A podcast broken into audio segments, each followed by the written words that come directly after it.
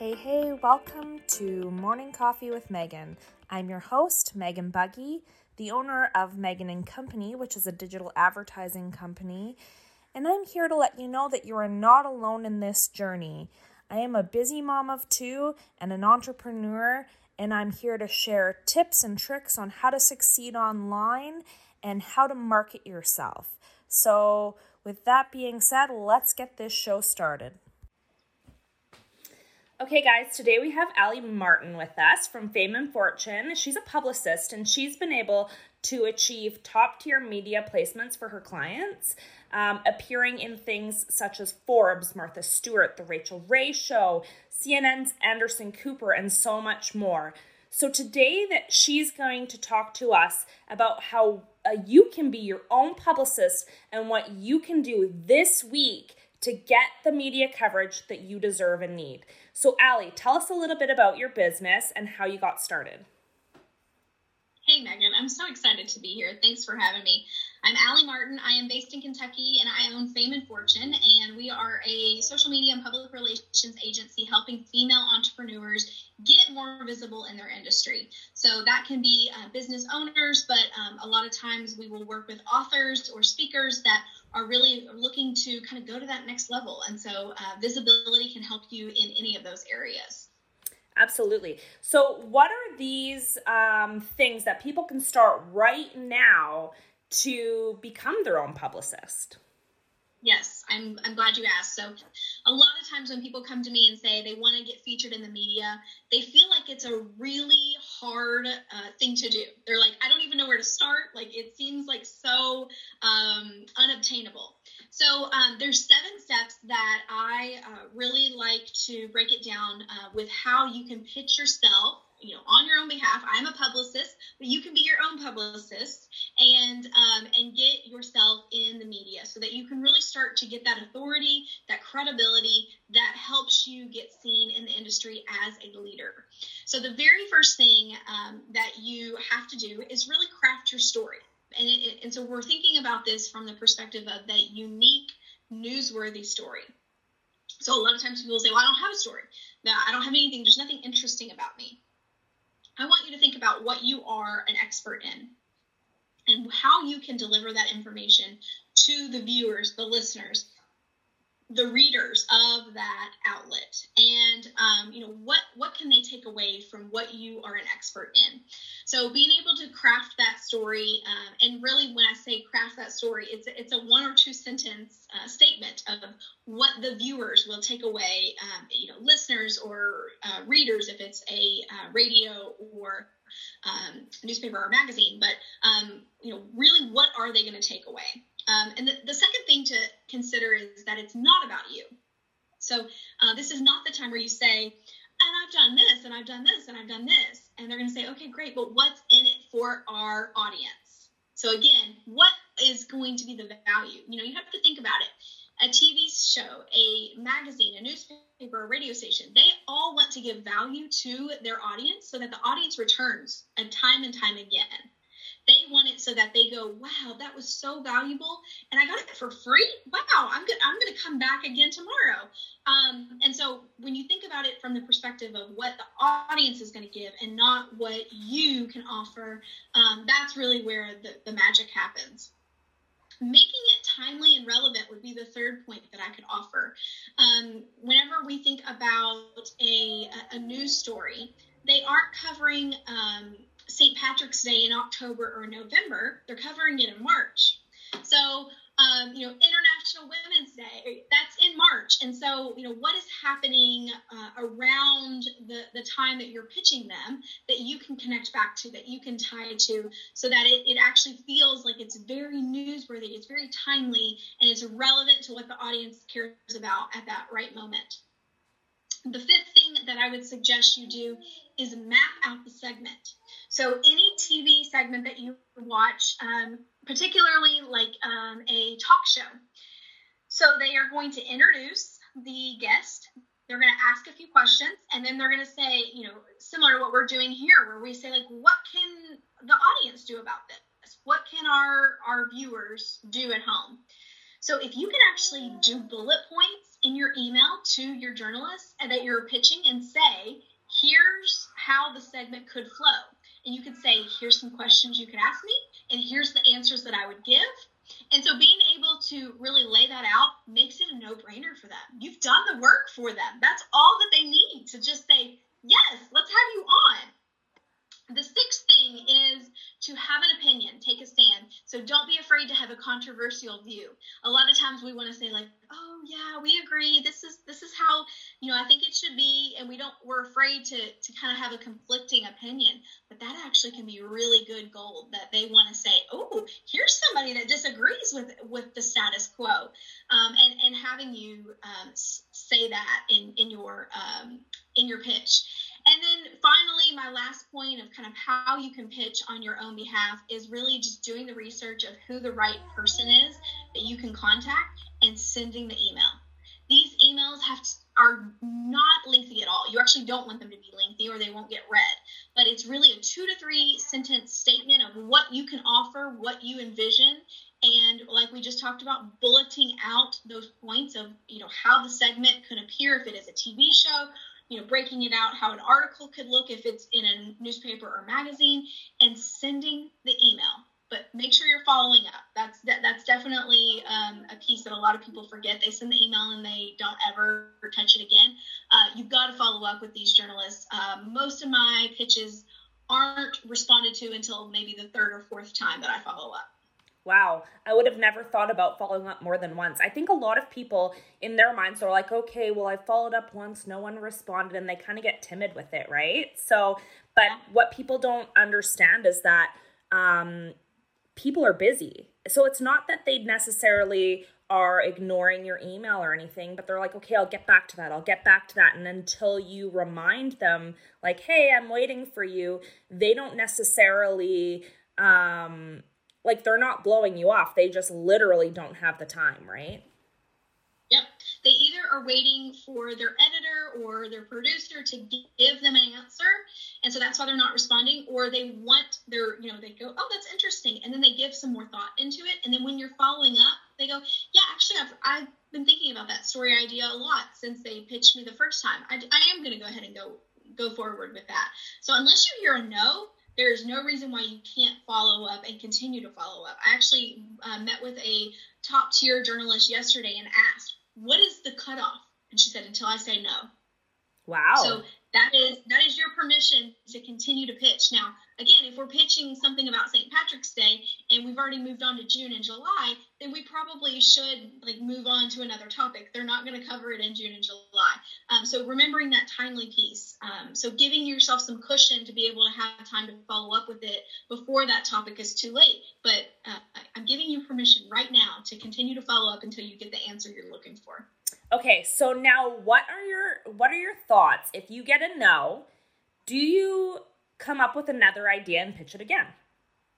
Yes, if you are meant to be on that outlet, if that outlet is just a no-brainer for you and and your industry, then yes, you need to continue continue to think. You might be able to get some information out of the journalist when they say no, and they might say, you know, no, this isn't really the right fit. We we tend to approach topics from this perspective, um, and then that would give you you insight to say, okay, well, I need to, you know, shift my thinking a little bit and, and c- come at it from a different angle. Um, but, you know, even looking at the outlet, you know, if it's a newspaper or magazine, what are the stories that they're coming up with? And what can you tack onto and say, all right, the next time they do a story like this, I want to be a source. So reach out to that reporter and say, hey, I know you're not going to do another story like this tomorrow, but uh, the next time you do, I can definitely be a source for you. I'm an expert in this industry. So continuing to consume that media, con- continuing to brainstorm and really consider it again from the perspective of their audience and not so much who you are. Okay. And with doing research, trying to get yourself um, the best contact, do you think like start at the bottom and work your way up or start at the top and work your way down? Mm, great question, Megan. So it really depends on the type of outlet that you're contacting. So when you are, are looking at a TV station, for example, you're going to want to contact the assignment editor. That's going to be the person that is literally getting pitches and divvying it up to all of the reporters. Now, you can pitch a reporter all day long, um, but they are going to then have to defend that to the assignment editor. Um, whereas if you can just go right to the source, they're going to be the one. So a producer or an assignment editor in TV. Um, when it comes to um, newspapers, magazines, you're going to want to go to the editor. And if, if there is a specific editor for that industry, um, you know, if you're in the beauty industry, go to the health and beauty editor for that specific magazine. Um, and then they will be able to make that determination of if that's a topic that they're going to cover. Um, and with podcasts you know go right to the host go right and if there's a producer go right to the producer um, and same with even uh, radio so um, there's there's definitely different tiers that you can reach out to but the more specific you can get if um, if you know a tv reporter is always covering uh, schools and you represent a school industry or you're working with a business on on schools then that's going to be the reporter you need to go to because they're going to be the one if anybody that's going to cover it Okay. So, what does it look like, like your day to day job when you're a publicist for someone?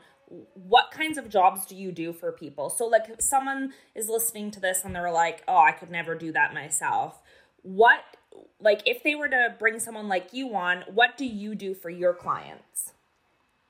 Yeah. So, as I mentioned at the beginning of the interview, a lot of times we get um, contacted by uh, aspiring speakers or potential authors and what has happened is they've gone to public publishers with their ideas, and the publisher said, "Yeah, this is a great idea. We would love to work with you, but you don't have a big enough audience, or you don't have enough credibility in this industry to be published by us." That's really where a publicist comes into to play. And and a publicist can serve uh, many different areas, but this is one that I really love working in because it's getting you to that end goal. It's getting you to a place where you really want to be. So what we do is we research the right uh, outlets that you need to be in. We craft that pitch that I was just referring to about making it about the audience and then we're the one pitching, we're the one following up, we're the one coordinating those interviews. So essentially, you kind of give us the download of who you are, what you do, and then we take it from there and you just show up for the interview when it's time to to do that interview. You've given a really great outline and people like anybody could do this. Anybody can do this. You just have to know exactly what it is that you bring to the table. Now, do you yeah. think that you need a lot of followers to be able to be published, or what are your thoughts on that? Yeah, so um, it, there's actually a really interesting tool out there. It's called Haro, and Haro stands for Help a Reporter Out. And so this is a free website that um, you can sign up for today, and they will send you three emails a day that allows you to see opportunities that journalists have and they need sources for. And these are usually very urgent requests, so um, you kind of need to get the email, open it up, scan it, um, and then find if there's any opportunities that you would be a good fit for and pitch them right away. Um, however, I've gotten a ton of opportunities out of Haro um, just by being re- uh, responsive and attentive to those needs um, from from the journalists. And so, and then you can build up a relationship with them where they continue to come back to you because they know that they were able to count on you and rely on you. But you know, in this case, they're not taking into account your followers whatsoever. Okay, so let's have a recap here. So first, they're gonna in, uh, they're gonna do some research on the types of outlets that they're going to pitch to. Second, they're gonna come up with their statement for the two sentences um, explaining what it is that they do for their audience. Then they're going to write the email and send it to the person in that outlet media that they um, have the best chance of getting seen with. And then they're going to make sure that they're following up. Follow up, follow up, follow up until they hear that no. And they're not going to get discouraged because if they hear a no, they're going to go back and come up with a new idea. Yep, you got it. And and really ideally you've got multiple balls up in the air. So you're pitching to 9, 10, 11, 12 outlets at once that are all a really good fit. And then that way when you're following up and maybe you get a no here or you get a no there, you can continue to have those conversations and you you've got multiple opportunities and multiple asks out there um, so that you know one of them can come through at, at one point And when you pitch something, do you pitch the same thing to every outlet or do you recommend that they come up with specific ideas for the different outlets? So they really need to tailor these pitches specific to the to the audience um, of that outlet. So you know, obviously, if you have about four or five network TV stations in your city that you're pitching, they're all going to have the same type of audience. So that pitch can be the same to all of those TV outlets but you're going to tailor it if you're pitching that specific pitch to a business journal, for example. So yeah, you're you're exactly right. We we want to make sure that um, it is a no-brainer. Whoever opens that email, they look at it and go, "This is perfect for what we cover and who our audience is." Amazing. So, did you have any more tips or tricks that you wanted to share with us today? I really want the listeners to come up with that dream outlet so really think, you know, think for the stars of like who would you want to be covering you uh, a year from now? And we really want to stair step that approach. So, um, you know, start with local media. Once you've gotten some local hits, you want to go step that up to industry outlets. And then from industry, you can really start to reach out to those national publications and outlets. So, dream big. You can get there. We just have to stair step it up. Okay, one last question. So I know a lot of people pay to have their stuff in publications. What are your thoughts on that? Do not pay. There are way too many free opportunities to get featured. Um, this is one of those things I actually equate it to similar to people that buy followers on social media. Um, it's really just a vanity metric at that point. Like it's not helping you grow your business. It's not getting you more engagement on your posts. It's not going to get you any more sales. Like you truly are just buying those followers so that you can have a higher number on your profile that does no good.